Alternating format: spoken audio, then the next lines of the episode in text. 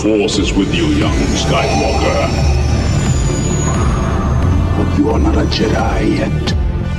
My powers have doubled since the last time we met, Count. Hey!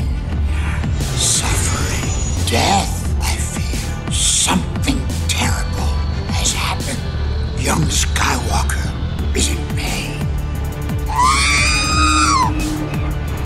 dark side of the Force is a pathway to many abilities some consider to be unnatural. I will be the most powerful Jedi ever. It's all Obi-Wan's fault. He's jealous. He's holding me back. You don't know the power of the dark side. I must obey my master. These aren't the droids you're looking for. These droids we're looking for. Master Skywalker, there are too many of them. What are we going to do? Help me, Obi-Wan Kenobi. You're my only hope. Hello there. Fear is the path to the dark side. Fear leads to anger. Anger leads to hate. Hate leads to suffering.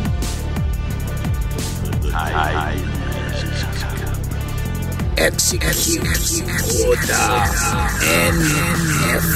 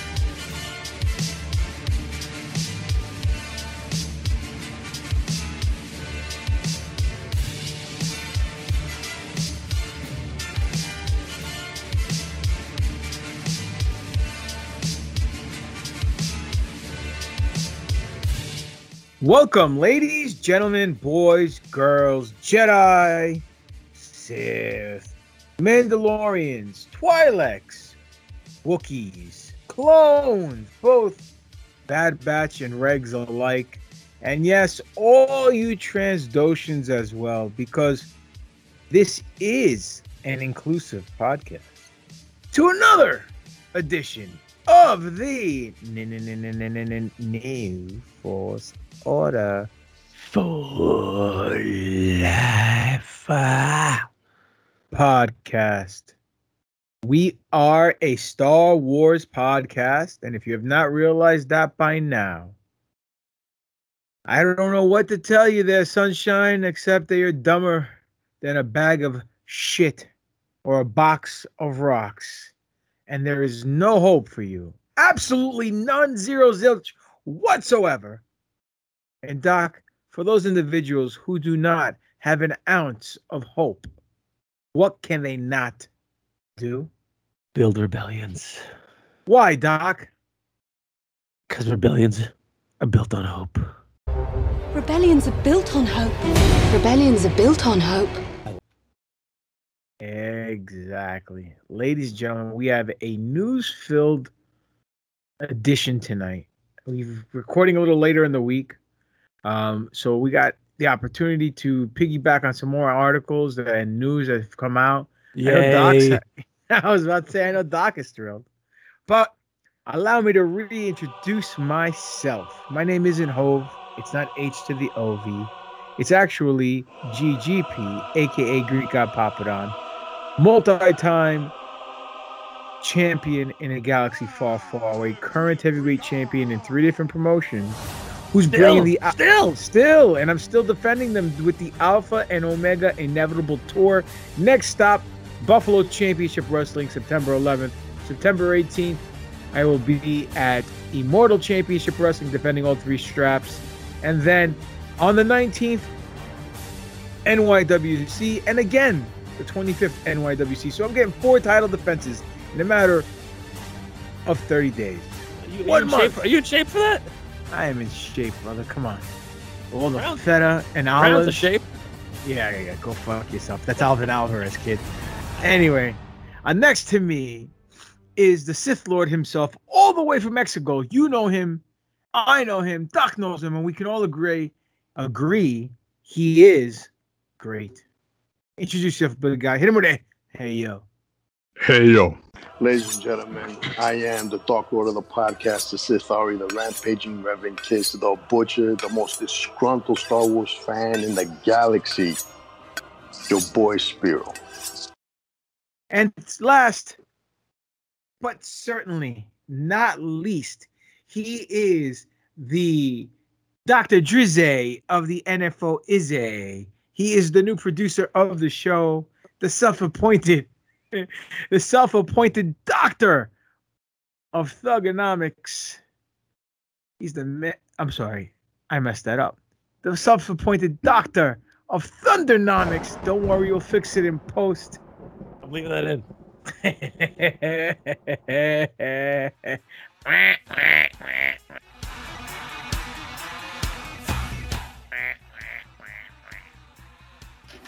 he loves to steal your girl.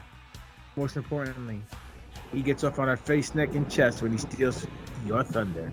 Introduce yourself, guy. I am smarter than 2-1-B, more technical than FX7, clearly because I produced the show. Um, and the guy, and the guy who will slap down all the rumors that the Death Star is flat, because fucking dudes, come on, really, a flat Death Star? Doctor Destroyo, Alex Arroyo. there was no curve. There was no curve in the trench No run, curve, so you're wrong. know, no curve. Well, ladies and gentlemen, we like to start usually start off with a good note. Um, unfortunately, we're going to start off on a bad note. Friend of mine um, recently passed away. Diehard Star Wars fan, great professional wrestler. You guys may know her as Daffney the Scream Queen uh, from WCW, TNA.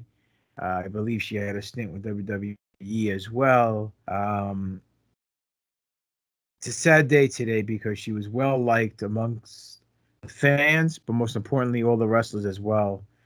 Uh, she was my sister from another mother. We called ourselves the twins because we were both born on the same day, different years, same day, and we were both Star Wars. So she was my Leia, I was her Luke. I just want to give a rest in peace uh, to uh, Daffney, aka Shannon Spruill. You're going to be missed. Gone too soon. Um, just sucks. Uh, so, it, it- people out there, uh, I just want everybody to know that if you feel alone in this world, um, and you feel like you have no one to talk to, there's always someone there for you. Reach out. It's uh, mental health uh, is not something you should take lightly, and uh, unfortunately, It's a sad time. I'm gonna miss you, uh, Daffney Shannon. We love you. Thank you for being part of my life. Thank you for being part of everybody's life uh, in the wrestling community. Um, because you definitely left your mark. You were one of the good ones, uh, and the force will always, always be strong within you. Uh, you are wrestling's Princess Leia. Uh, may you rest in peace. And this, uh, I don't want to say 10 Bell. I want to do 10 Vaders. It's for you.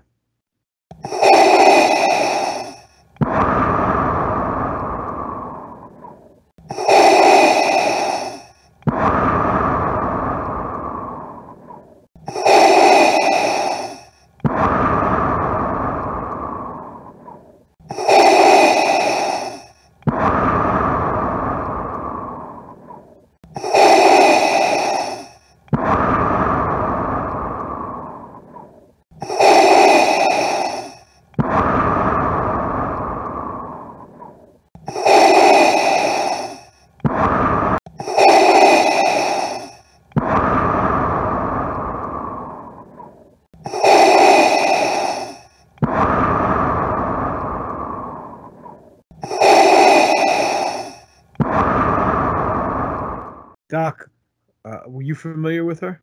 Have you? Uh, uh, yeah? I mean, I um, I don't think I ever worked with her. Um, I would have definitely taken a photo with her because she was one of my, uh, you know, she just had a very unique, you know, gimmick and character in WCW that you know left a, an indelible mark. And she was definitely a fan. She was definitely a wrestling fan. She was definitely a Star Wars fan. Uh, beautiful woman. Um, and like you said, it's, it's super unfortunate that you know this had to you know occur the way it did um and like you said mental health is legit legitimate thing especially this day and age what's going on in the last 18 months. You know people feel isolated they feel alone.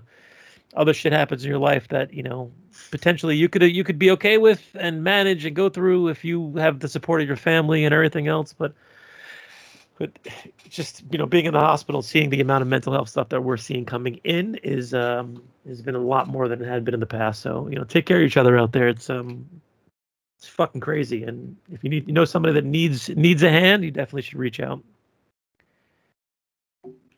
Totally agree with you, my friend. Um, but let's. I, I want to dedicate this show to, to to Daffney to Shannon. This show's for you. Um, and uh, I'm gonna miss you. Oh, all right. Um, let's let's let's keep it moving. I don't want to be uh, Debbie Downer here. Um, we usually do a segment called Marky Mark and his funky tweets, but I don't have any funky tweets from him this week. We do have some news. he did regarding- tweet recently about his uh, involvement in the, what we do in the shadows that vampire show because it's coming back for season three so um that was i saw that today on his twitter feed Oh, really? I missed it. Yep. I started watching a couple episodes of the of uh, on a plane on the way back from Hawaii. Pretty fucking funny stuff. I have to like you know Hilarious. get the wife involved in it and then um get her caught up to speed so we can uh, watch it together. But I, I His episode is it. the best episode. I haven't gotten to that one yet. I have only seen like the first Oh, like four or five of gonna- them. You're gonna love it. You're gonna love it. That okay. I, I enjoyed the zombie one at the beginning when they brought that guy back and he was like a lunatic. The, the kid from um Jerry Maguire, I think it was. Was the kid from Jerry Maguire, or was it um wasn't Jake Lloyd? Was it? I don't remember. But he was he was the, the zombie, like the zombie house boy, and he's like jumping around the fucking walls and chasing them all over the place. It was good. Yes, it was. Um, there's an article uh, that uh, from the direct.com where Mark Hamill reveals how Marvel influence Marvel movies influenced his return to the Mandalorian. Now, if you're not, we're going to talk more about this. Uh, we eventually have to get our schedules in sync so we can f- record. Uh, but we're to I'm, do it. I'm I'm on a once a week Papa Don um uh, infusion, so I don't know if we we can get that done, buddy. yeah, you wish. Just like your Um, wife who's on like a you know a, a once every six months Papa Don infusion. So, Yeah, I wish. I really wish. but It's more like some- once every six years. Somehow you still put like twelve kids through, so it's fine. Yeah, well, you know, once you go Greek, um, right. it's all about the feta, baby. The feta will speak. Exactly. But um they basically talked about how they offered the role to Mark Hamill to come back and he, it was pretty cool in the article. Um they they referenced the gallery episode. Um and he basically, I hate using that word basically, but he said the following: um, Luke Skywalker's driven tale was ever something the studio would revisit. Hamill always assumed, quote, they would get an aged appropriate actor. Um, quote, when they went from the original trilogy to the sequel trilogies, obviously there was a huge gap in time where there's all these untold stories, but I just assumed they get an age appropriate actor, you know? And I didn't really think about it that much. I just thought if they want to tell stories of Luke post Return of the Jedi, I wonder who they'll get. And obviously they got him. Now, Surprise. the cool well, I called it. Uh, the cool thing is that uh, Peyton Reed, the, the director of the episode and also director of Ant Man, explained how Hamill's very protective of the character, and rightfully so. In fact, Hamill, uh, he said this opportunity to play Luke again was to him almost a responsibility, and this is what Hamill stated. But the more I thought about it, this is a really, this is a really an opportunity that was completely unexpected, but something that was almost was a responsibility. In other words, if they're saying they want me to do this, how can I say no? And thank God he didn't. And more news came out uh, that they also mentioned on the uh, gallery episode about Hamill. His voice wasn't real. It was fake. It was, synth- it was synthesized. They used a bunch of old clips from around that time and they put it all together. That's cool. Pretty cool, right? Which means that now that they got this Shamook guy, fucking Shamook, eh? And uh now they can do whatever they want with all these old clips verbally. Sky's the limit. Yep. Well, I mean, they have to just build a library of his, you know, his voice clips or whatever it is to to do whatever they need to do. Um I think we're gonna see Han and Chewie You think so? Huh? in Book of Boba. I think that would be a, an amazing place to have them both show up because it just makes perfect sense. I mean, we we, we saw some um some reports about what the Book of Boba Fett's going to be about, and it seems like this is going to be, you know, his revenge tale, you know, a, la Quentin Tarantino. Um, Kill Bill. that? Kill Bill, where you know he's he's coming after all the guys who have slighted him. So uh, Han would make perfect sense. Somebody else who who they mentioned this week that would also make perfect sense is going to be a little bit of Cad Bane. Um, so uh, it, it clearly is a um, easy sell for them to have both those characters inside the Mandalorian. So I mean, inside the Book of Boba Fett. So uh, let's uh, let's get there. I mean, I wouldn't mind a little de-aged Harrison Ford, a little uh, you know, choo choo, and um, I'd be excited. Little choo choo. I know That you'd be excited. That's the line of the night, folks. If you guys get anything choo-choo. out of a little, if you guys get anything out of the podcast tonight, remember all you need is a little choo choo, not blue not- chew, but a little choo choo. and not choo choo choo choo. No, forget choo choo. Um, I am beyond excited. Uh, for a plethora of reasons. Plethora- Uh, wow, look at that word. Oh, Yes. The the magnitude and the scope of the interview that recently Robert Rodriguez had with uh, Collider, uh, and they asked him about it. He went in detail about the volume, but I'm not going to talk about that. Right? What I'm going to talk about when they asked him about Book of Boba Fett, he said, "I can't say anything about it at all right now, but it's coming out in December. Wait until you see what's coming. It's going to blow your mind. That's all I can say. I can talk it up all I want because I know it over delivers. It way over delivers. People are going to be so pumped when they see it. Now that got me salivating at the mouth, dude. Like like a, like a rabid dog. You know what I'm saying on rabies. hold on, lady. It's gonna be bumpy ride. Shorty! Chao Chi! Lapsu Tsangza! Hello, lady, we're going for a ride. Oh my god! Put that in, please. Um, but here's also you just touched base on it about um, Cad Bane could be making his first live appearance, as well as many other bounty hunters, Bossk, uh, Zuckuss, 4-LOM, whoever else. We know Fennec Shand's going to be in it. Um, but now here's the rumor that dropped today, like you said, Boba Fett's gonna be in revenge mode. He looks like the book of Boba Fett is like almost like a book of people that've done him wrong. So it's gonna be almost like John Wick, like a list. Yeah. And speaking of list, no. Um, He's gonna do the uh, the Billy Madison list. Remember when he called that guy? He was like, "I'm really sorry for fucking with you." And he cr- and it was Steve Buscemi. and He crosses his name off the top. of the but here's also something. They're saying that um he's gonna be donning on some new armor. And when I read that with a tear in my eye, I'm gonna tell you all with a tear in my eye. This is the greatest moment in my life. I laughed. Eh, eh, yeah, yeah. Eh, thanks. I, I I know exactly why you fucking laughed.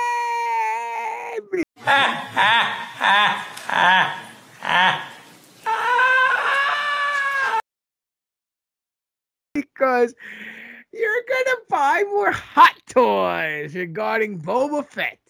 Not just hot toys, fucking all the toys. I mean, this is a, a, a money marketing fucking scheme. You know, have the most Well- popular character wear a thousand outfits. Well, yeah, like right, uh, like those old Batman figures, Arctic Batman, fucking, where he comes with a penguin that you shove on his cock, you know, shit like that. Yeah, but at least he didn't he actually wear those fucking things. That's the point. No, you I know, I know. I could justify I- not buying that if he didn't fucking wear it. But if this cocksucker wears a you know a new fucking suit, then I'm like, oh great, here's another one.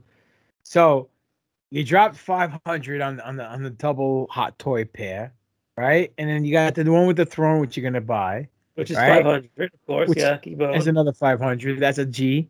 Then when this comes out, you're gonna buy that. You know what I'm saying? Not to mention any other throwbacks from the Empire Strikes Back and the OT trilogy. Um, but uh, a couple of questions I want to ask you, Doc. I Number one, wait. I'm not. Yeah. I know you're fucking happier than picking shit. Uh, well, listen, you, you, you, what's better than Boba Fett? More Boba Fett. More Boba Fett, exactly. So Maybe that Uh, female cosplayer in Boba Fett outfit. Yeah, you know which one I'm talking about. She's pretty fucking hot. Um, you know, I wouldn't mind it so much if I didn't get the hot toy stuff because they're just so fucking expensive. Oh, it's so painful. And I have so many people in my life, and uh, you know, my friends say they're my friends who send me these like you know links to like, oh hey, the new Bad Batch is coming out for Hot Toys, or hey, you know, this new Jedi is. I'm like, dude, guys, leave me alone. Like, I, I don't want to deal with it anymore, please. I got a kid in college. I just drove him up on Thursday. Please leave me alone. You love it. You want it. If I had more room, I'd be happier. You know, um, I can I feel your pain. Uh, remember the I, I'm even thinking about buying the Bandai one that, that I sent you. Those are pretty dope. So yeah, those little Bandai ones are the they're they're about six six inches, six and a half inches. Well, that's all it is. That's it. Yep, super detailed though. Um, they look fantastic. They have the um, the boba from the Mandalorian in the in the matte armor, and then they have the new Mandalorian as well. So I'm not a huge import guy, but I make exceptions for specific things that look really cool. Um, this is one of them that I may have to make an exception for because it looks really cool. It does. And then they also doing, you know, how I have the movie, the movie uh, Revelations ones, the uh, the samurai ones. Yeah, They did the that, uh, that was dope. they did the Mandalorian one that came out like uh, two three months ago in his you know first episode armor, but now they're doing the Beskar one, and he comes with the child in a little basket, like a little like a little like a bassinet, like kind of like ro- rolling crib, a la the old school cartoon uh, comic book Lone Wolf and Cub. So they're kind of throwing it. So I was like, oh, I gotta get that one too. It's just like one after the other. It fucking kills Uh. me the amount of shit that I fucking buy. Ugh. It's like a disease. It is. It is, and I, I feel you because I just I just bought a Captain America statue, and I'll show you off screen uh, after the show. Uh, but um, what I wanted to also ask you about before we move forward, who do you think is going to play Cad Bane? Who Do you think think that- big cat Do you think it uh, matters? Do you think it Nah, it's gonna be CGI probably the, for the most part. You know, I doubt they're gonna have a puppet on the on, in the suit. So my guess is gonna be CGI. The question is who's gonna do his voice. That's the question. It should be if that's the case, it should be the guy who does the voice in the Oh, cartoon. Hundred percent. They have to have that. That voice is unmistakable. It's got like this kind of almost like this metallic, mechanical kick to Clint it. Eastwood type of fucking Yeah. voice. but it, for sure it has to be the guy who plays him in the show. I mean, that would that would otherwise be a a, a disaster. Someone said it should be Machete who plays him. That would be fucking hilarious. Could you imagine him if they put minimal makeup on Machete? They just paint his face blue, and Danny Trejo's running around. Hey, Boba Fett, I got Come some here. tacos right here. Come here, Vato. Um, so another thing I wanted to ask you about the Boba Fett, besides who's uh who's gonna pay? I just fucking drew a blank. Sorry. Um, the revenge list. Oh, I was thinking about this the other day about him getting new armor. Um, because I said to myself, you know, it'd be messed up if they gave him a new fucking suit and everyone had to spend more money to buy more shit. And I'm like, you know what? That that's a Disney thing to do. And then lo and behold, That's boom. business, baby. Oh, but um, you mentioned the Mando, and there's rumors afoot that Jon Favreau is upset with Pedro Pascal's availability for season three. Did you read this rumor? I did. Uh, I mean, we, know that he's, you know, first positioned himself to do this Last of Us, the zombie movie that um he's involved in right now, and that that's taking precedence over everything else in the HBO show. And despite the fact that he is, uh, you know, the Mandalorian, we also know that he's not only the Mandalorian. We know we have other people who are underneath the hood that could fill in for him if need be in certain specific instances. You know, clearly not his voice because they need him to do that. But um, yeah, I, I don't blame Johnny Favs. You know, this is not. You know, it's not. Did this put Pascal on the map? Well, it's hard to say that. I mean, the guy was a pretty well-established actor before this. Not that you know he was as he is now for the Mandalorian, but um, he had a bunch of things below his belt. So he could pick and choose what he wants to do. And if he wants to make that first choice because he got the Scott from that, then Disney should have fucking opened their pockets and gave him more money. You know what I heard? I heard he's making six hundred grand an episode for the zombie one. I'd uh, show my bunghole for six hundred grand an episode. You show your bunghole for six dollars. But much less than that. yeah. for a free hot First dog. position, any position.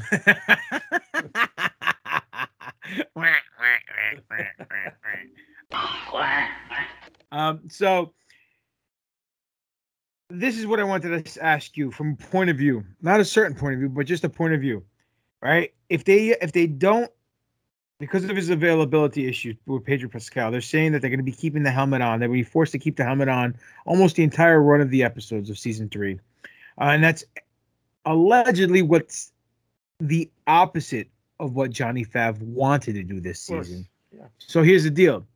By them doing that, do you think it makes that last scene in episode uh in season two so much better because he took off the, the helmet that one time? Yeah. Or if he does it so many more times uh in the season three, does it lose its appeal? Well, I think it, uh, I know where they wanted to go with this. You know, they wanted to have him emote more. He wanted to be emote. More, he wanted to emote more, and be more of a you know a character with the helmet off, so he could show his acting. Despite the fact that I think he really did a great job with it on to get his point across. Um, the big problem now is that, like you said, does it make it a better moment now that to do his helmet off less? And I think traditionally they should probably do it less, just because it's a um, it's a better uh, it's a better gimmick to have him with the helmet on because it shows how important that scene was. I also would have appreciated if they didn't even take his helmet off for that for that episode that he had with um with Migs with Mayfeld. I think that cheapened it as well. I think you know it's much starts to lose his luster the more and more he does it. I know he wants to do it more often, but I think it should be you know not you know just like the demon Finn Balor. You know we have who, who we haven't seen in God knows how long at this point. If you keep bringing out that thing, it, you know it loses its shine. It loses its reasons why it's fucking cool. You're cool. So we're lucky to have you. Speaking of cool, I, I, I want to uh, I want to show you something, my friend. Okay, I know we Don't haven't know. done- Last time you did that, I couldn't walk for a week. I know. I, I know we haven't done an episode of Tatooine for a long time, but um, That's because Spiro's lazy. when I was in Hawaii, okay, Hawaii, I got a, a Did you get text message. I did not. Oh, I did. Yes, but um, who was he? But um, I got a text message from a, a good friend of mine. Stole my thunder. I got a, a good friend of mine who uh, was at um, Galaxy's Edge, and he's like, "Hey, Doc, you got this, right?"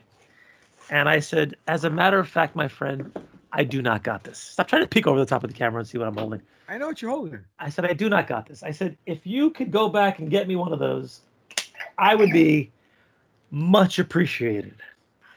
Because my friend sat there and went back to uh, whatever the fucking that place, antiquity place that they sell the shit at, and got me the Dark Saber. You see it light up? Oh, that looks so sick, dude. It's pretty fucking dope. The, the, the blade is not as cool it is on the show because it's a little less black. It's a little more white. The, I think the stripe in the middle should have been a little bigger to kind of make it a little more black to kind of cover that area and just have the edges kind of white out like they I have in some of the Well, blades. you, you can always paint it, no? Yeah, I could. I don't want to waste the blade though, but the uh the ha- the, the handle is fucking dope. Is It's it got better like than, Is it better than the Black Series one? Uh, so I haven't, I haven't, I haven't put it against the Black Series one. I think the Black Series one's blade is a little bit better.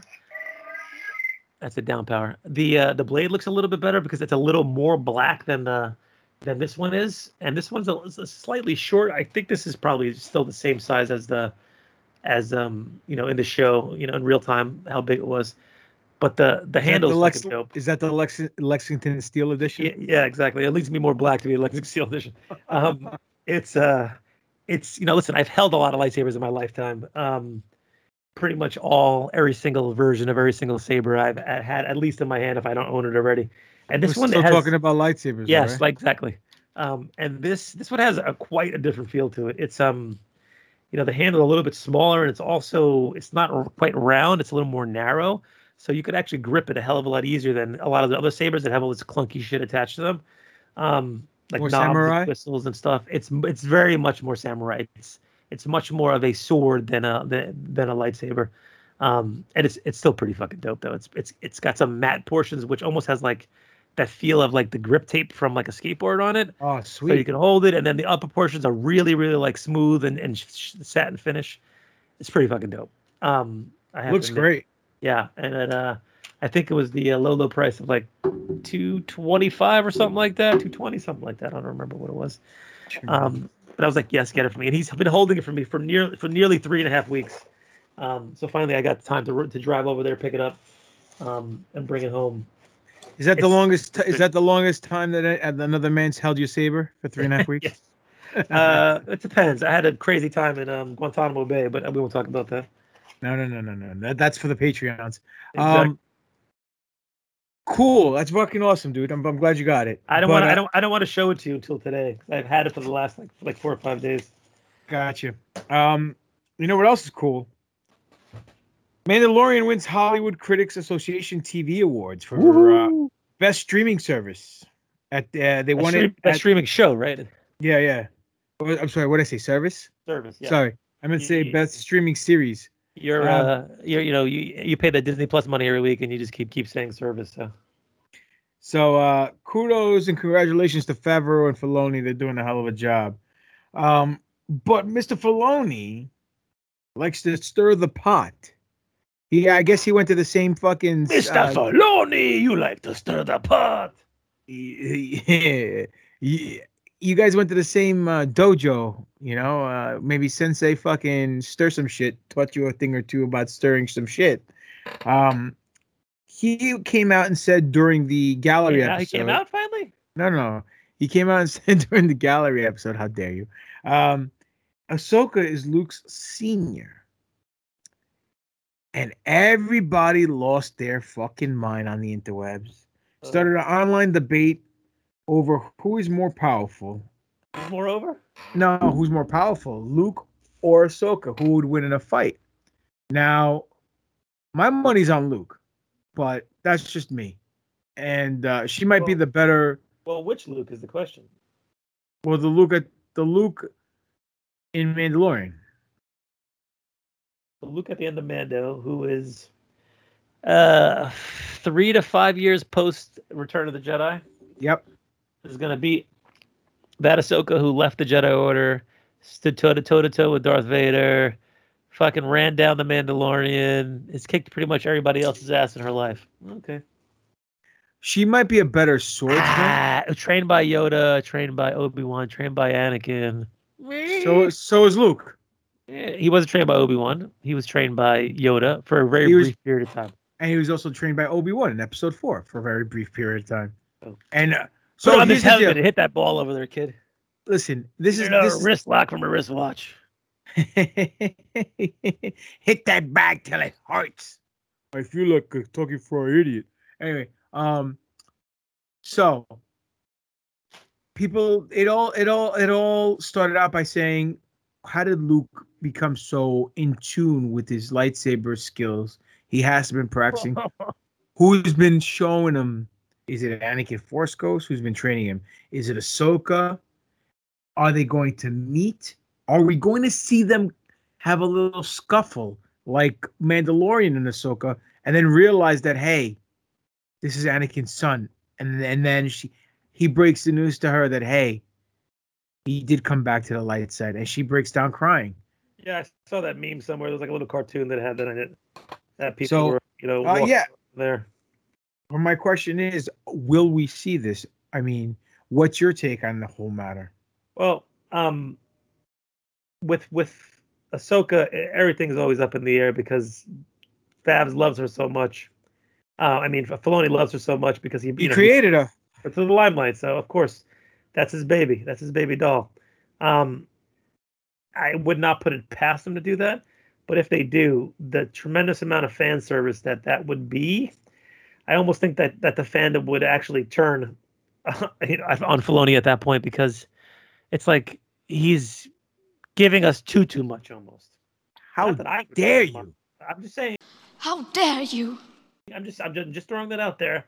There's that- people that- online that actually don't were upset now after galleries that it was Luke and it wasn't Plo Koon. You believe that shit? Are you fucking kidding me? No, I didn't even bring up the article to you. I, I sent it. I sent it in the chat, why, but I they, why would they be upset for? because they were equally. A couple people were saying, "Oh, we would be equally as excited if it was Plo Koon." Not We me, motherfucker. No, Cl- man. Cl- Clue Lives Matters. I mean, what's going on? I have no fucking clue, bro. But this is what I'm talking about. Were the greatest mo- the greatest moment in Star Wars history, TV history, and people still complain. Dude, Star Wars Theory put up a, a poll the other day. He had a bunch of polls actually that he put up, not polls that to dance on, but polls to you know to talk about um, Star Wars. And one of them was like, "Do we need to revamp the fandom?" And I clicked yes, and the vast majority of people had clicked yes on that fucking poll because once again, these people just fucking suck, man. I mean, I oh, don't they're the get worst. man. What is wrong with them? They're just as fucking bad as wrestling fans who fucking They're just as bad. They're just. I would say they're probably worse than wrestling fans. Uh, you're frozen, Doc. But turn off the baby monitor, Doc. Maybe we can uh, get the show moving. But don't ask me, Uh, kid. what was that? It's it's possible. I mean, they're it's, fuck, it's fucking up there. We You're you're you're cutting in and out, and you're frozen. Can you hear me? Because I can't hear you, and you're like John Cena because I can't see you either. we're good. Am I back? We're good. Am I back? No, you're not back. No, wait. Now you're back. Now you're frozen. Am I good? Are we am I good? Are we back? Yeah, now you're back. Full, you're back. Guess who's back? Back again. Doc is back. Tell a friend. My back? Doc. Yes. Am I good? Am I good? Doc, I back? Doc Okay. is back. Doc is back. Doc Thank is God. back. Thank God. I'm gonna leave that in to show you how sh- shitty my Wi-Fi is. Thank the maker. Anyway, um, so I I want a ton of fan service. I want Han and Chewie. I want Mace Windu. I want Ahsoka meeting Luke. I want Luke versus Ahsoka. I want Luke and Ahsoka fighting together like the dynamic duo. the fan service. I want flashbacks to Clone Wars. I want flashbacks to Boba Fett. I want to see Jango Fett. I want to see Rex. I want to see fucking Cody. I want to see everybody. Everyone and their mother. Because guess what? We deserve it. But something that may be happening. We know we said that there was rumors saying that the Mandalorian's going to end after season three and you were making fun of me saying, ah, you missed it by one season. I said, I guess you're right, Doc. Well, the plot thickens. Recently, an online rumor uh, has been swirling around that Jon Favreau and Filoni um, are going to not end the season, end the series, but after season three, what's going to happen is they're simply going to continue the show under a new name. And that's because uh, they're saying the, the storyline's going to ramp up and that the this rumor indicates that the fourth season is likely coming as well, which kind of corroborates with what Moff Gideon, aka Giancarlo Esposito, aka your abuela's favorite actor, has previously indicated, but noted that, and I quote, there, there, there is an end plan. I've also heard it's just morphed into a new show that sticks with the character's times period under a new name. So, Doc, are you uh, a fan of this being a morphed show into a new name, or what do you, what are you going to call it? Well, you know, the the rumors are they're going to call it the Mandalore, you know, spelled potentially different, like you know, with an D L O R or Mandalore with an E. Oh, got it. Um, because he has a dark saber. Yes. So, you know, as they're telling the story of him at the saber and him, you know, now the ruler of Mandalore, they're going to change it to that position. You know, whatever they call it, I don't care. It's going to be the same, the same, same people working on it, same people acting on it. To me, it really doesn't fucking matter. If they want to, you know, compartmentalize these stories and to have them just be specific things, um, I'm okay with that. I mean, I, I get it. It's maybe they want to just leave leave that well enough alone there and then go to tell this uh, this this new story in a different way. Um, I'm okay with that. Same team, same crew, same shit, different name. I, it's the same shit to me. So either way, I want to see more seasons and I want to see them all immediately. So, is it over or is it not over with you? For me, it's extremely over. And speaking of over, Doc, do you want to? Ladies and your line- gentlemen, ladies and gentlemen, here on the Force Order, we have a segment. It's probably our most famous and most fun segment because it's an interactive segment called Who's More Over. Now, you may say that's not grammatically correct. That's just not English. Well, got a fresh. What the fuck's a fresh? well, sunshine, R- Robster Cross. Okay. In wrestling terminology, over means popular. So if you're a good guy, you're popular with the fans. People pay a lot of money to come see you wrestle, come see you smack the shit out of the bad guy. And if you're over as a bad guy, aka the heel, people want to walk in the door and want to wring your neck and want to pay front row seats to have Granny sit there and shake her cane at you because she hates you so much because you're doing your goddamn job so fucking well, like my good friend GGP could do over there. And you're over as a heel. Here, we don't have two characters, two things, two places, two moments fight off against each other. But what we do is have our popularity contest, basically, to see which two things that we decide probably uh, three days before we have to do the show is more over with you, the fans, but more importantly, more over with the bad guys. Pop, Well done. what do we got this week? Well, this week on the marquee, it is a battle of the duels. And what do I mean? It, I mean that we're going to take a look at two lightsaber battles. One of them is from episode 3 Revenge of the Sith, where Anakin Skywalker, aka Darth Vader at that point, battles or duels with the negotiator. He said he battles o- O'Douls. I'm like, is he an alcoholic and drinking non-alcoholic beer? Obi Wan Kenobi. Don't lecture me, Obi-Wan. I see through the lies of the Jedi. I do not fear the dark side as you do. I have brought peace, freedom, justice, and security to my new empire. Your new empire? Don't make me kill you. Anakin, my allegiance is to the Republic, to democracy! If you're not with me, then you're my enemy. Only a Sith deals in absolutes. I will do what I must. You will try. That's one scenario. Now, the scenario that we're putting it up against is Maul dueling with or fighting via lightsabers with Ahsoka from season seven, the final season of the Clone Wars. With your help, the Jedi can stop Sidious before it's too late.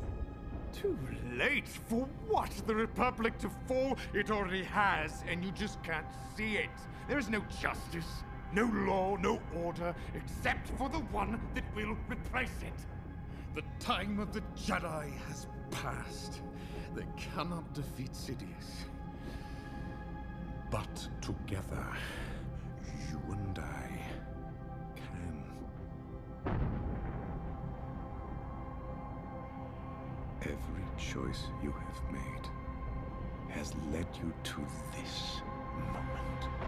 Now, Doc, I don't do the polls. You're the Yeah, poll you're master. liar. So Okay, let's see. let's see. Um, oof. Let's see. Chuchi says uh, here, should I jump on polls Whoa, before whoa, Doc whoa, does? Wait, this is a good comment. Should I jump on polls before Doc does? That's good. Anyway, um, on the Facebook poll, it appears that the Obi Wan Kenobi versus Anakin Skywalker has 100% of the vote against Maul and Ahsoka, which is interesting. Hmm. Let's go to the uh, Insta Grizzle. Hopefully, I remember to put it up. Let's see. Um, where are we at? Here we go. Oh, motherfucker. I didn't put it up again this week. I got Oh, the arms from last week, but I forgot to put that one up. Sorry. It's been a long week. it's a good thing that you're not a doctor. Oh wait, never mind. Oh, wait. So 100% to 0%. No one voted for the Ahsoka in the Maul. That's disappointing, but I digress. Um, ladies and gentlemen, you guys can vote for this segment. Give us your two cents, your answers via email by sending it to newforceorder at yahoo.com. Also send your two cents to uh, Papadon595 at uh, yahoo.com. Yes, I'll take any cash you send me. Uh, or you can send to the doc. What's your Nah, I'm PayPal doc? I'm good. I don't need it. I'm good. This can stop bitching about all the hot toys he has to buy. Um, so we have one email this week, one fucking email regarding this. Now I thought it'd be fucking flooded like it was the weeks before, How dare you? but one email, and it's none other than from one of our greatest fans, Mr. Bumba Bum himself, Oh, there he goes. Brandon Miller. So here we go. Who's more? over? Here, NFO. Little N. No, Big no, no, no, no, not this week. I wish. No. Boys, we got a squash match this week. No disrespect whatsoever to Maul versus Ahsoka, which was entertaining in its own right. But it's James Ellsworth going up against Braun Strowman sized scene that is Obi-Wan Kenobi versus Anakin. A great memory as a kid for me came from seeing the poster of episode three, which of course featured a master and apprentice finally coming to blows. While we all knew the battle was eventually coming, the image of two blue light blades crossing each other was harrowing and isn't one I think we've seen in Star Wars since. If anyone wants to fact check me, yeah, we'll go check out what Snopes for now. But of course, the battle itself was fast paced, especially scored, and was easily the most emotional conclusion in Star Wars history after watching Anakin Skywalker grow over the course of three movies from hopeful young pod racer to a raging dictator. No pun intended. Ha ha.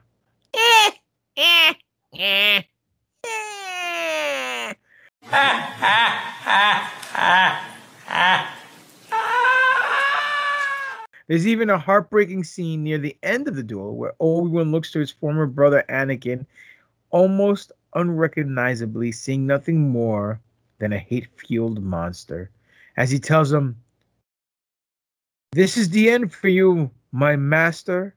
As a guy with a closely aged brother myself, nothing hits harder than that duel on Mustafar. Hammy dialogue aside. Have a great week, guys. And from my point of view, The Jedi are evil. Brandon. That was a tremendous email, Brandon. Kudos to you. Thank you for sharing. Keep up the good works. I wish other NFO fans were as consistent as you because I would like to intermingle or interact with them. Um, anyhow, Spiro, what's more over for you? Maul versus Ahsoka or Kenobi versus Vader from episode three? Um. Oh, right. Sorry, caught a brain fart. I was, you know, thinking about force choking uh, Padme Amidala myself. Anyways, inside joke. Um, who's more over, guys? We we got two pretty badass duels here. Okay. Um, you got Obi Wan Kenobi versus his brother and pupil, Anakin Skywalker, aka Darth Vader. And on the other side, we got Darth Maul, one of the most popular Siths of all time, versus Ahsoka Tano, former pupil and friend of Anakin Skywalker. Um, listen, man, both these duels are fucking badass. You know, it's hard to choose between them. I mean, I know that a lot of people are probably going to think Maul versus Ahsoka because it's fresher, it's newer. Also, you know, um, a lot of people wondered what would happen, you know, between these two if they fucking fought, if they dueled.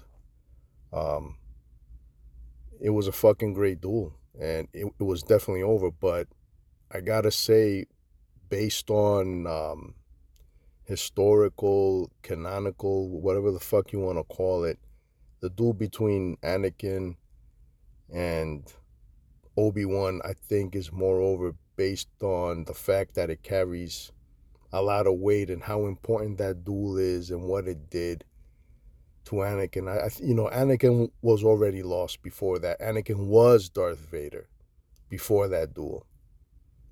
But man, that duel and that loss, what it did, it fueled Vader with so much hate and anger that he became a fucking terror. He became a terror across the fucking galaxy. And um, you know, there there's a lot more weight and meaning and you know, the outcome of that duel ac- actually changed the course for one of the most popular characters. So I got to go with Obi-Wan Kenobi and Anakin Skywalker. That's who's more over with me this week, guys. Wow, that was great, Spiro. That was fantastic. Whew. Um, Doc, I want you to go first because you know my answer. Okay, uh, both battles. Uh, if I had to sit back and say, "Hey, uh, you know, what were your favorite battles in Star Wars? Two two best lightsaber battles." As far as pure, complete ass kicking action goes, it's these two. Um, you know, I th- I think you and I were both pleasantly surprised when we watched um, the um, the the the the the, la- last season of Clone Wars, and we saw that battle, and we were like, "What the fuck, man? That was amazing!" Like top to bottom, the two of them tore it up.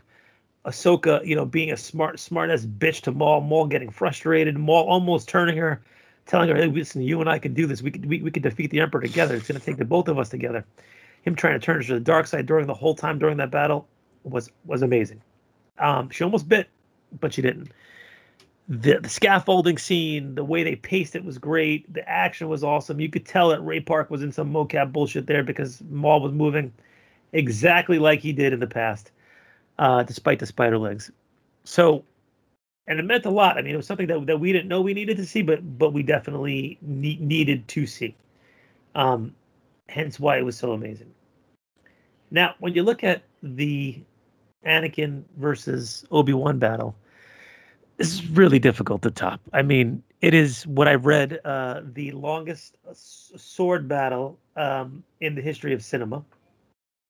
So there's no other movie that tops that battle, and that's just not like I'm just throwing that out there and saying that because it's Star Wars. But do you know how you know, you you you know because you know you are professional you are a professional wrestler, and you Professional. and you do this for a living, and you know how difficult it is to put on a Broadway where you're, you know, in the ring for 20, 25 minutes, trying to keep the crowd entertained by emotion, by tugging at their heartstrings, by doing things that bring the crowd up and then bring the crowd down, but putting them on this emotional roller coaster.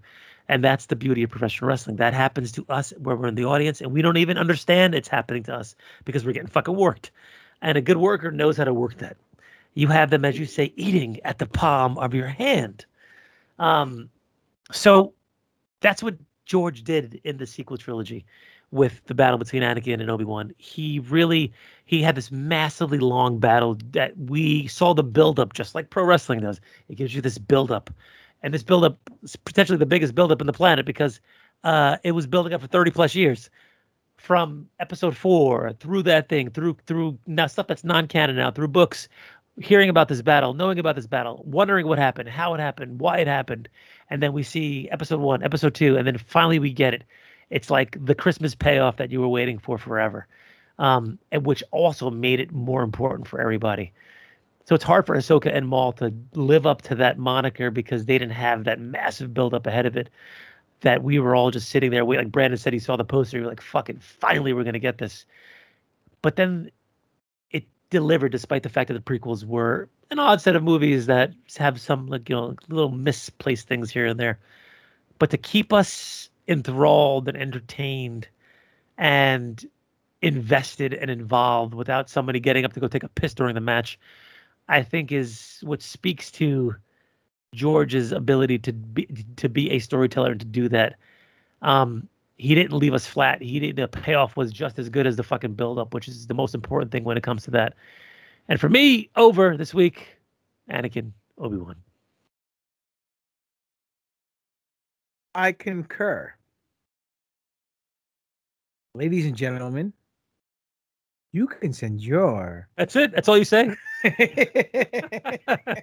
Cocksucker. I, I can't. I can't top what you said because everything you said was spot on. Um, this is the greatest battle in Star Wars history, and it will never be topped. The action, the emotions, the lines. Can you quote any line? I could. I could probably from from from, from. Maul versus Ahsoka. From Maul no, and Ahsoka. no, no. I, I no. I could exactly. But I could paraphrase them, and but I can't tell you what it is. But if I close my eyes and think hard enough, I could probably, from the very beginning of the Anakin Obi Wan battle, give you each beat of what they said to each other till the very end of the Anakin Obi Wan. Your new empire. That's my favorite lines ever. Just, my allegiance to republic, to democracy. People talk so much shit about the acting in that in, in that movie and how Anakin was this. But Obi Wan had this had just as shitty lines as he did, but he just delivered them better because of Ewan McGregor. But the quotable Star Wars in that scene is so fucking good, and it it's so like it's so strong and powerful and amazing. Like you can quote any of them, and they're and they're great. And I watched it. I don't know. You had sent it to me for something. I, we were talking about it for something I can't remember what it was, and I had just punched it up on YouTube, and it was there. My wife's like, "What are you watching?" And I'm like, "Just the greatest Star Wars lightsaber battle of all time." And I watch it with the same eyes that I watched it when I watched it fucking, you know, 16, 17 years ago. And the same excitement and the same emotion because it hasn't like worn off and gone away because it's that fucking good and it's that important. Agreed. I can't argue with you, Doc. You are 100% right. Um, I don't get me wrong. The Ahsoka Maul battle was fantastic. Action wise, it was great. Took us for a little bit of a ride, but that emotional attachment, the buildup, like you said, was not there because it felt like it was an undercard fight to the main event. It was like a cold match as opposed to something that was built through promos or vignettes or storyline or whatever the case may be. But this, nothing's ever gonna top it. Not no no Ray versus Kylo, no Luke versus Vader. This is the fight, the end all to be all, the alpha and omega of Star Wars is this fight. And it was a great fight. And just everything. Still makes me weepy eye when he's like, you are my brother, Anakin. I loved you. I hate you. You know what I mean? Like, yep. you can't fight it. Anyway. And the good thing about of- it is that like, the crazy thing about it is that we knew what the ending was going to be decades ago.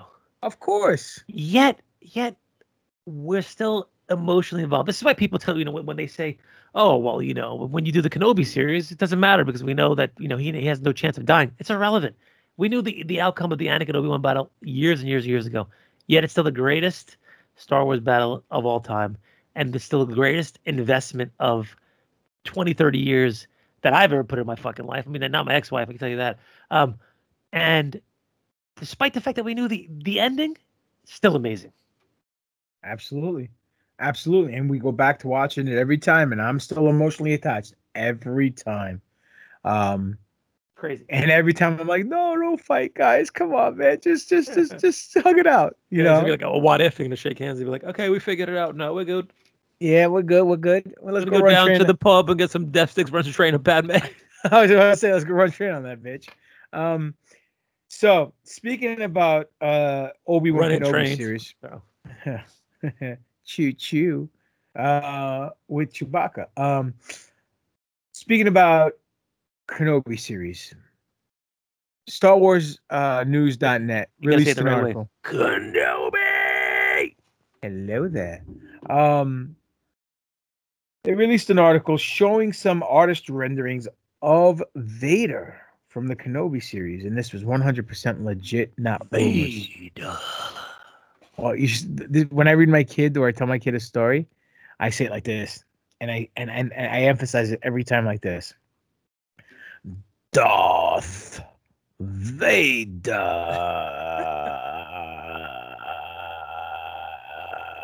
And I emphasize the R and I keep going until he hits me. He goes, Dad, stop. So anyhow, um, they showed a picture of of Vader, I guess, in the back the back the tank. No arms, no legs, a mask on, getting repaired. Dan. Yeah. And they showed a picture of the back the tank and the actual mask itself. Very similar to what Luke was wearing um in Empire Strikes Back. But he had arms and legs. But this makes you say, wait a minute, this is why they casted Hayden Christensen and not just some guy in a suit with a James Earl Jones voice, because his ass is gonna be demasked during the series. So I got the feels. How'd you feel?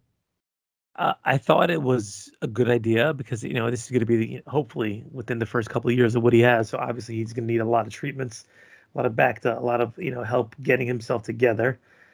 Um, and I like it, but the so the only concern I have is this: does it cheapen the reveal at the end of um, Return of the Jedi? Because if you you know if you take your kid and you do traditional stuff in the future where you say, okay, we're going to watch Star Wars, but we're going to watch it chronologically. I'm going to show you everything from top to bottom. Um, prequels, Kenobi, Rogue One, leading into Star Wars, blah, blah, blah. When you see him in this series, which I'm assuming he's going to be unmasked and walking around maskless, does that, that for sure cheapens the, uh, you know, the, the, the reveal in, in Jedi?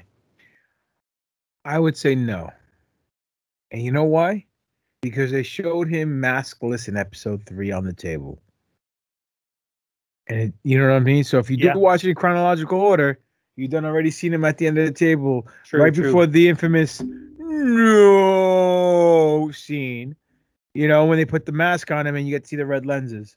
So if you're a good parent, please show your kids traditional order. Don't go in the chronological order, machete order, fucking sandwich making Holly Garland order. Just do it traditionally. Four, five, and six, one, two, three, seven, eight, nine. That's it. And save yourself the trouble of trying to explain everything to this kid. Eventually, when they're done eating the, the, the glue, they'll figure it out. Unless they're Trekkies, like uh, John Forget- Enright Forget that. and Demetrius Zordos, then they have no fucking chance of getting anything right. But I digress. Speaking about digressing, did you know Vader Vader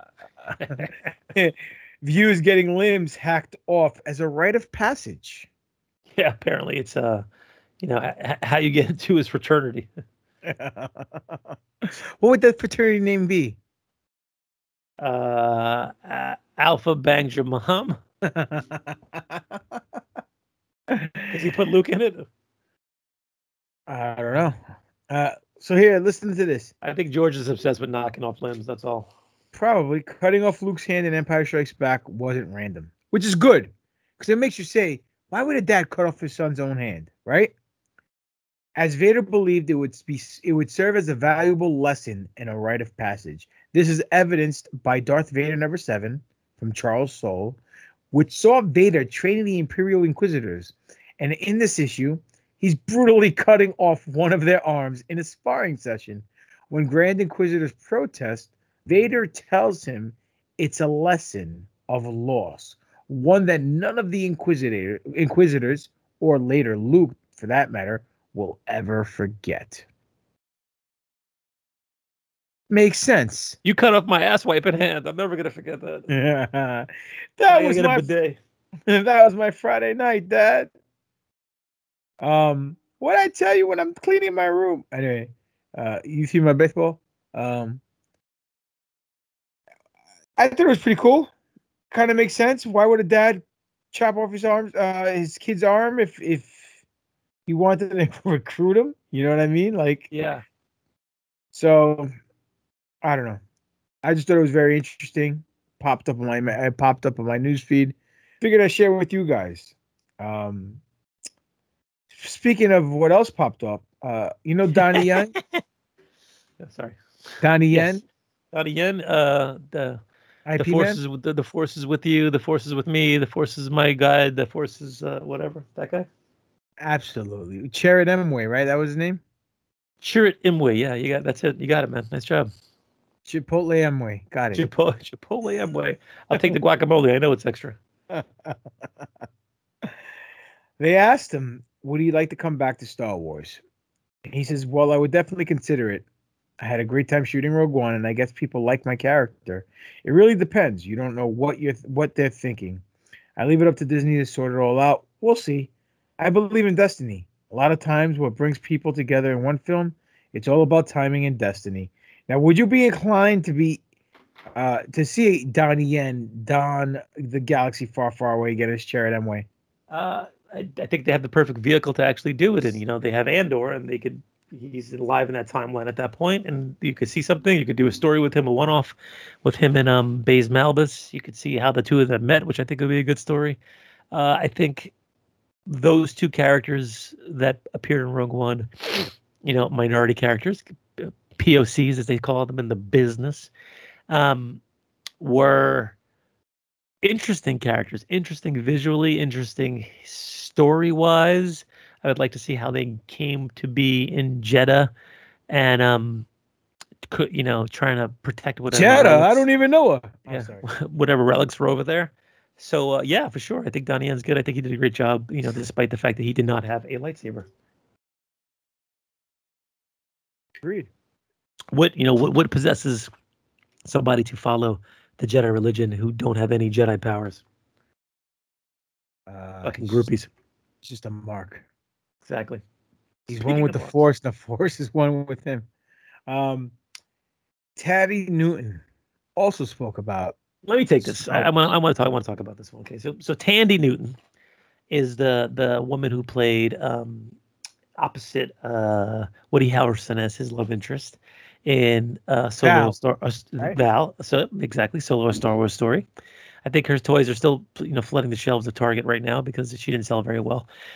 Um, they talked to her about you know her Star Wars experience and and the like, and right away she expressed her displeasure for being the only black female Star Wars character, um, and then being killed promptly in Solo, which I thought it was a very odd choice to do that, and I think if they would have potentially opened up the character of uh, you know Woody's character a little bit more um, and showed how that affected him and why he did the choices he did afterwards, like the swerve. Um, I think it would have been a little bit more warranted, but she was pissed off that you know the only black female character gets murdered in the in the movie, and why couldn't they just have her like you know fly off into the vastness of space with the potential to come back? Because it doesn't seem like what had happened to her was going to be recoverable. Thoughts? You know, right away when you see the race card being pulled, uh, that's my problem. That's my problem. You know what I'm saying? It leaves a bad taste in my mouth. But with this, she almost has a point, but she doesn't, because she wasn't the first black per, black female character. Wasn't Jabba's the Hutt's uh, Twi'lek Dancer black? She's a little green, my friend. Well, we saying, but in actual in actuality, she's African American, correct? Yes, but she was green. Okay, doesn't oh, count. Thandie Newton's not that dark either. I mean, she, I think I you think might be dark. She's she's a half. She's half. I think her dad is is white. I read her story at some point. You ever see you, you saw um, Westworld, right? Yes, I think she's Man, a great actress. She gets I'd- fucking she gets real naked in that show. Oh, I'd bang the hell out of her. I'll give her the best 30 seconds of my life. But um that's not the point. The point is that what got me, and I wasn't even mad at her for saying this, right? What got me was that originally she wasn't supposed to get killed, right? That's what got me. I was like, wait a minute, what? And that the fact that they should did all these rewrites because of the the Lord and Miller getting fired and uh Richie Cunningham coming over and taking over the the directing duties, which I think he did a fantastic job. Yep. Um, the fact that sh her availability wasn't that accessible, and they had to basically work around it, and they ended up killing her. Uh, she she felt like it was a big mistake, and to some extent, I kind of agree, but to some extent, I don't because if she lived, what would have happened? She would have woke. She would have. She would have came back out of the blue. What saved the day, which would have been cool. But then, then you have Woody turning heel at the end anyway. Yeah, he needed So after- to turn heel. So after you shot him, was she gonna come in and try to pull a Kill Bill on Solo for killing her lover? You know what I mean? Yep. It just complicates the matter even more. And we already had a lot of threads that were hanging to a sequel that may or may not happen. I'm calling it now. Disney Plus Day when they come on and they do like a like a like a, a meeting about Disney Plus. Solo Two will be a series. I'm I calling it right uh, now. Everything is there for them to do that. I think they should. So anyway, and uh, this Lando series, I think, is gonna have um, uh, Childish Gambino and Billy Dee together, bookending it. But That'd be cool. with uh, do I think she was a wasted character? I, I think the whole Beckett crew should get a fucking Disney Plus series, like a prequel Disney Plus series, showing the adventures of them heisting and robbing and you know Peter paying Paul every everybody else, and that's why they don't have a pot to piss in. They need a last score just to fucking right off in the sunset. I think it would be like a like a like a good western. You know what I mean? And something that we need because it'd be a different take on Star Wars. Yeah, I But, think if, if you've been watching What If, um, Oh, I, you I loved it. It's great. So they've they in the four episodes that are out right now, they've had the action adventure, they've had the murder mystery, they've had the horror, they've had the sci-fi. They're like hitting every you know every marker when it comes to shows, and they've had four episodes.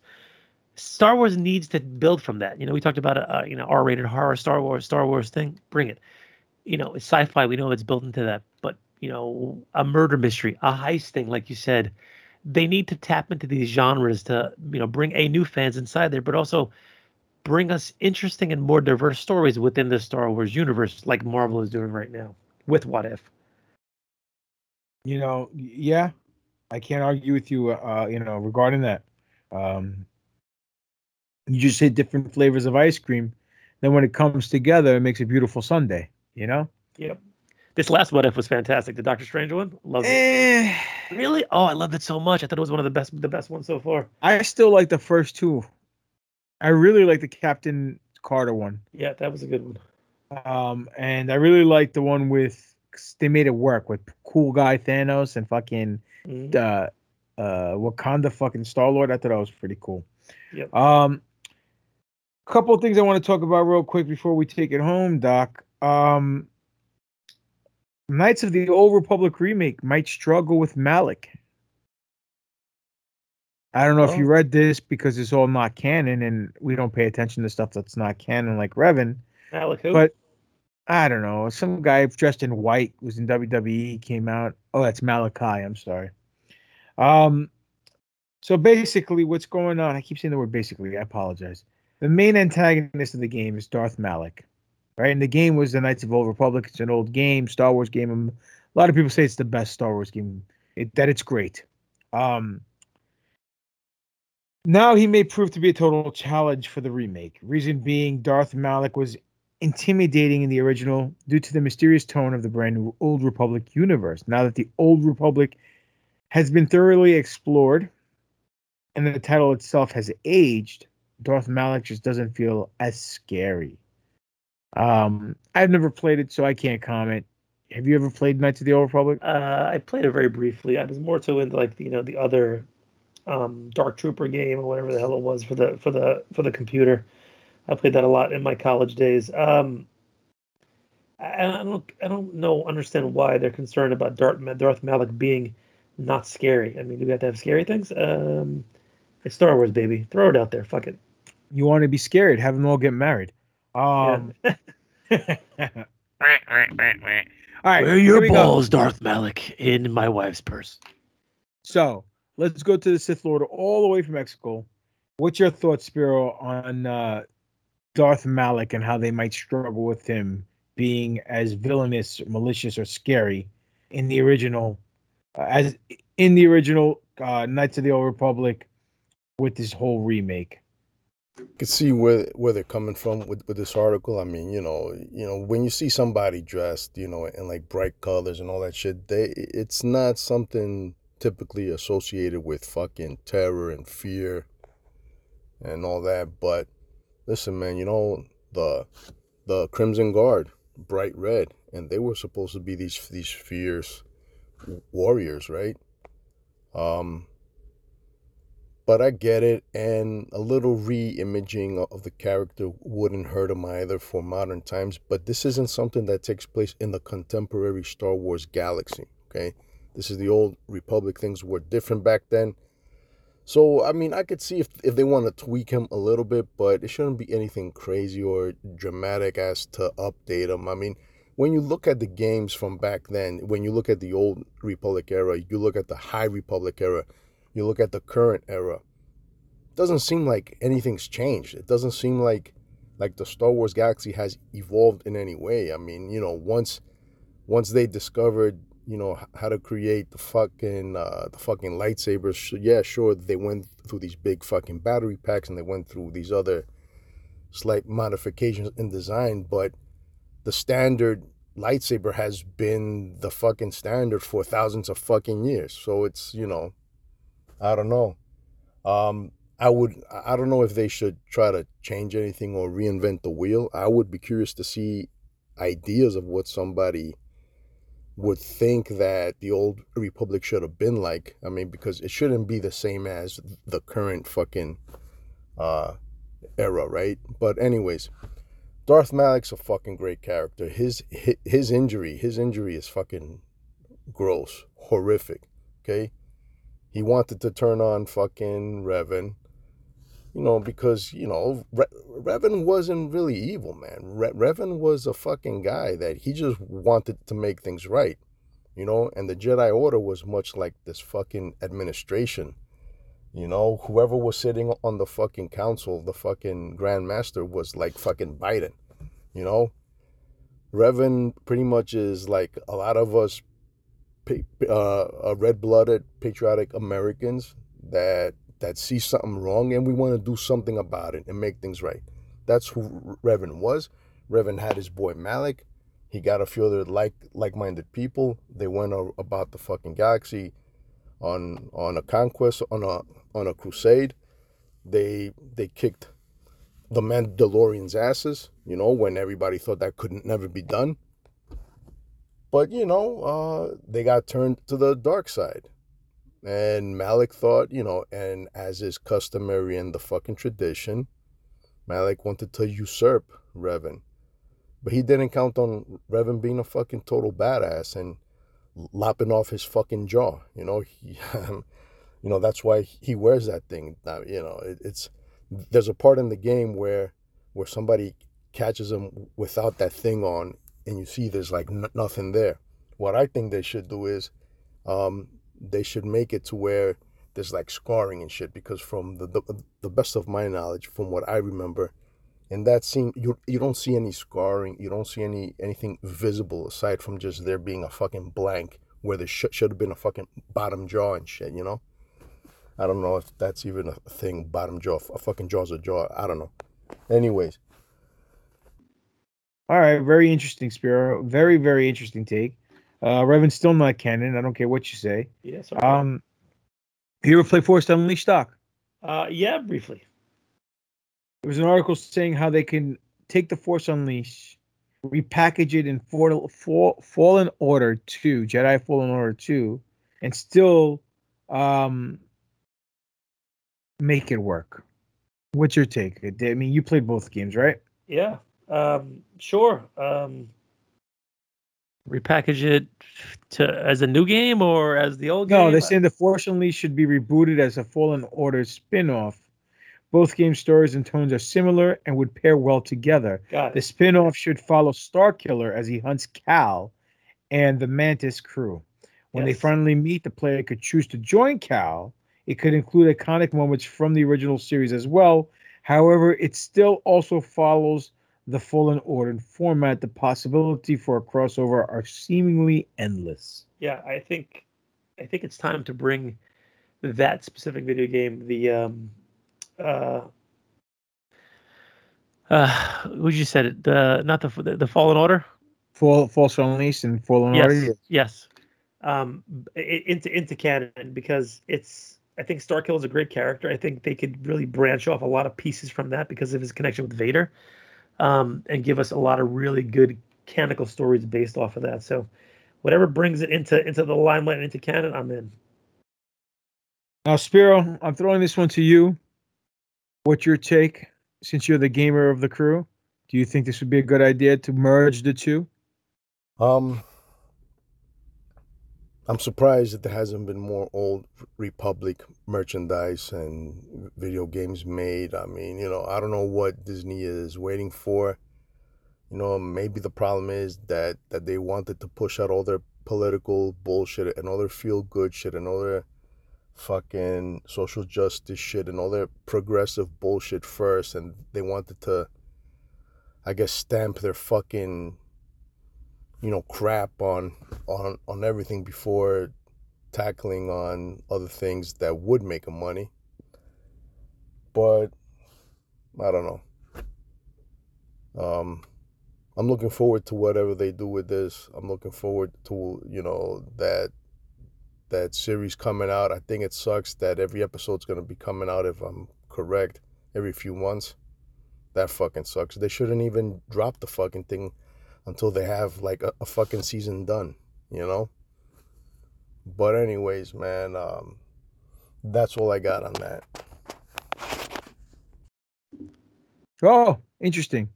I just realized what I the intro to Vero to, to Spiro's voice clip, it rhymed, and I didn't even know about it. Um, but that was good take on Spiro. Thank you. That was great. As always, you are sir living up to your name. You are Spiro the Great.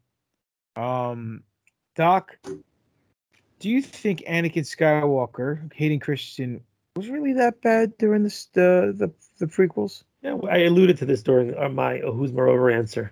Um, you know, there, there's definitely some wooden dialogue, and there's definitely some interesting choices that he had made as an actor. But again, he's a very young actor. He wasn't very experienced when he walked into this, and the poor guy's getting thrust into the you know one of the biggest franchises of all time, a galactic franchise, motherfucker, as one of our friends said.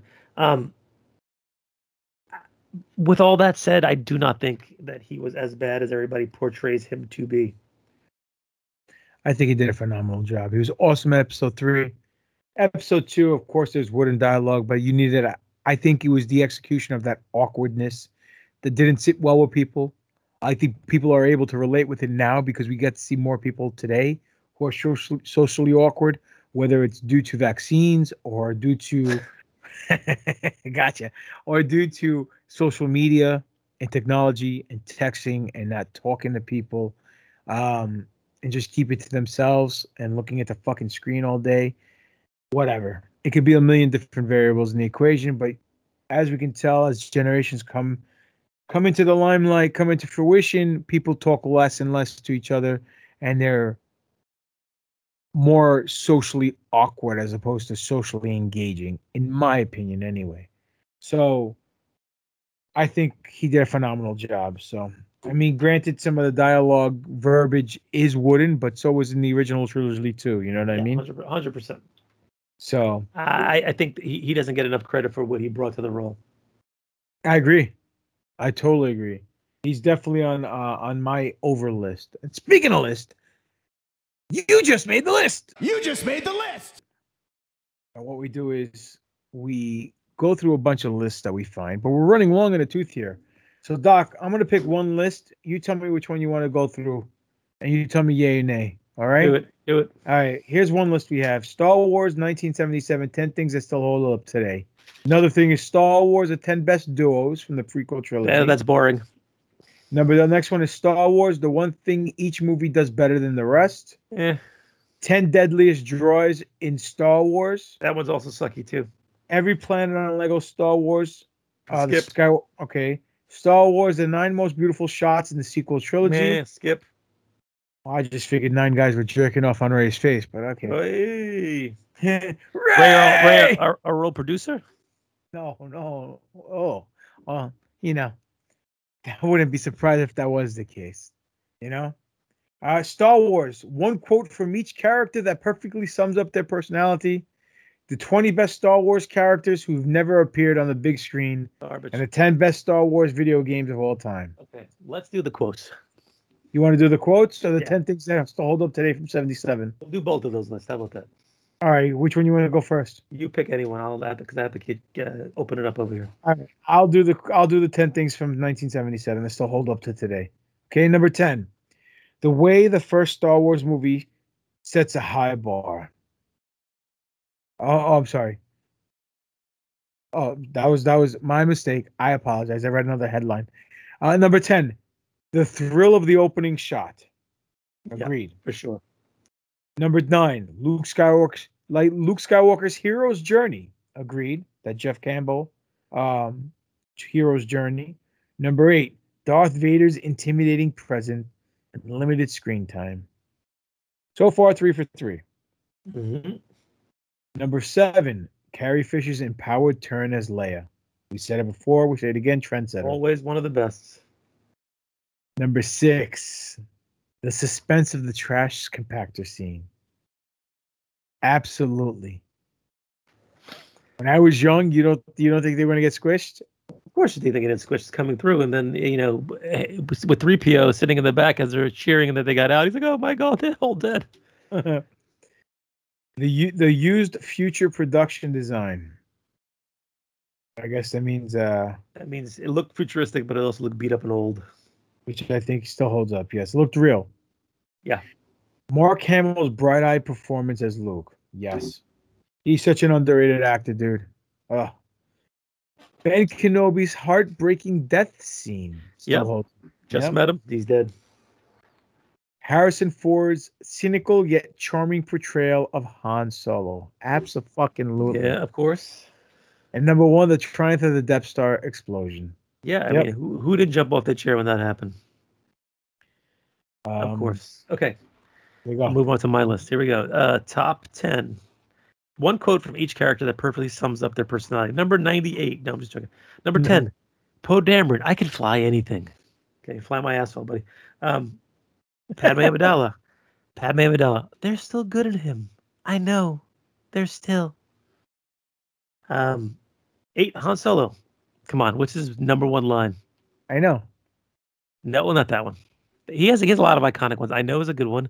Um, I got a Laugh bad it up, I- I- I, got a bad feeling about this. Yeah. Uh, but the iconic line that sums him up: "Never tell me the odds," which is almost tattooable. Uh, number seven, Finn. I was raised to fight. For the first time, I have something to fight for. Okay, that's boring. Anyway, Wait, hold on. Tattooable like the plane, boss, the plane. no, like put it put it on your body. Never tell me the Oh. odds, baby. With a little Yeah. dice and a card, you know. Gotcha. Obi Wan Kenobi. Be mindful of your thoughts, Anakin. They betray you. Is that really his best line?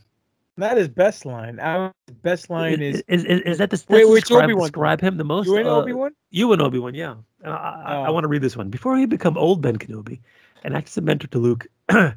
the Obi Wan Kenobi, the prequel trilogy, served as a similar mentorship role to Anakin. Obi Wan is one of the smartest light side Force users, yet his considerable understanding of the Jedi ide- ideology couldn't have prepared him for the tragedy that would be Anakin. Obi Wan's journey in the prequels is defined by his relationship with Anakin and his success and failings as a teacher to him. Even though he constantly tries to steer Anakin back to the light, Obi Wan is unable to do so, making his own journey one defined by tragedy as well. Me. Okay. Listen, I got or- three. Hold on, before we go any further, I got three lines from the prequel trilogy that would fucking trump that. Uh, one being "Hello there," two being "Sith, Sith Lords are our speciality." Are my specialty. Yeah. All right, four lines. Number three. How did how did this happen? We're we're smarter than this when they get fucking stuck in the shield. And last, the greatest line of all time. You are my brother, Anakin. I loved you. Yeah. You were supposed to, to kill the Sith, not join them. Or destroy the Sith, not join them. But, but remember, this is the lines that define that this character, That like as, as their personality and their stuff. That last line, definitely. That's the killer line, of course. Oh, Leia, this God. is this is this is a great one for Leia. Well, someone has to save somebody has to save our skins, you know, Yeah. because she she was the baddest that she was. Get in the And- and- garbage, you flyboy. Yep. Yep. Kylo Ren, I'm being torn apart. I want to be free of this pain. I agree. I think so. I think he he was a conflicted character the whole time that we saw him, and it was an Wait, important for part. Finn, it wasn't Rey. No, it should have been Rey. Eh. Rey, I'm a Rey, I'm a uh, Anakin Skywalker. I'm gonna come.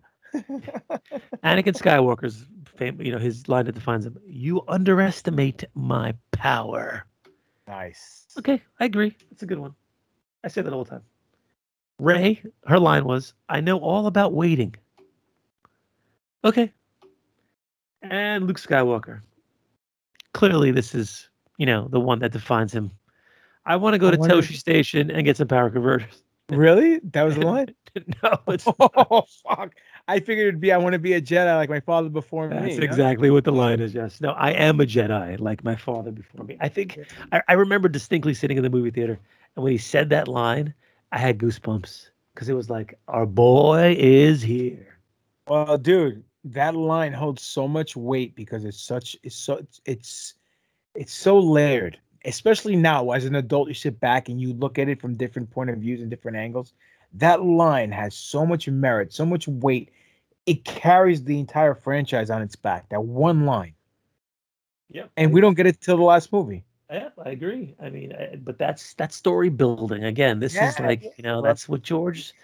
Luckily enough, he was smart enough to you know to to really leave the the episode four open ended without the fact that he may have not had another one, and you know he built this amazing, wonderful, multi-layered story that we all love today, and we're sitting here as forty-ish year gro- grown men doing 130 episodes of a fucking podcast. It's great. Great. great. It's great. Great. Spiro, let them know where we can find you at.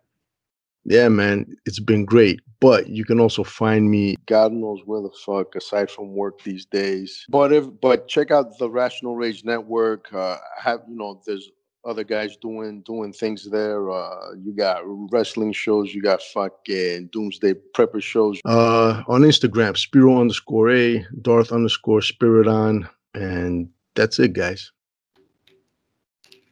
Doc, your turn. You can find me at Dr. Dr. underscore Destroyo. D E S T R O Y O. Instagram, TikTok, Facebook, Alex Royo. Twitter, Alex Royo. M to the Dizzle. Find me at Greek God Papadon on Twitter and Instagram. Demetrius Papadon on Facebook. Greek God Papadon is the YouTube channel. Go uh, subscribe, hit the notification bell, like, comment, and all that jazz.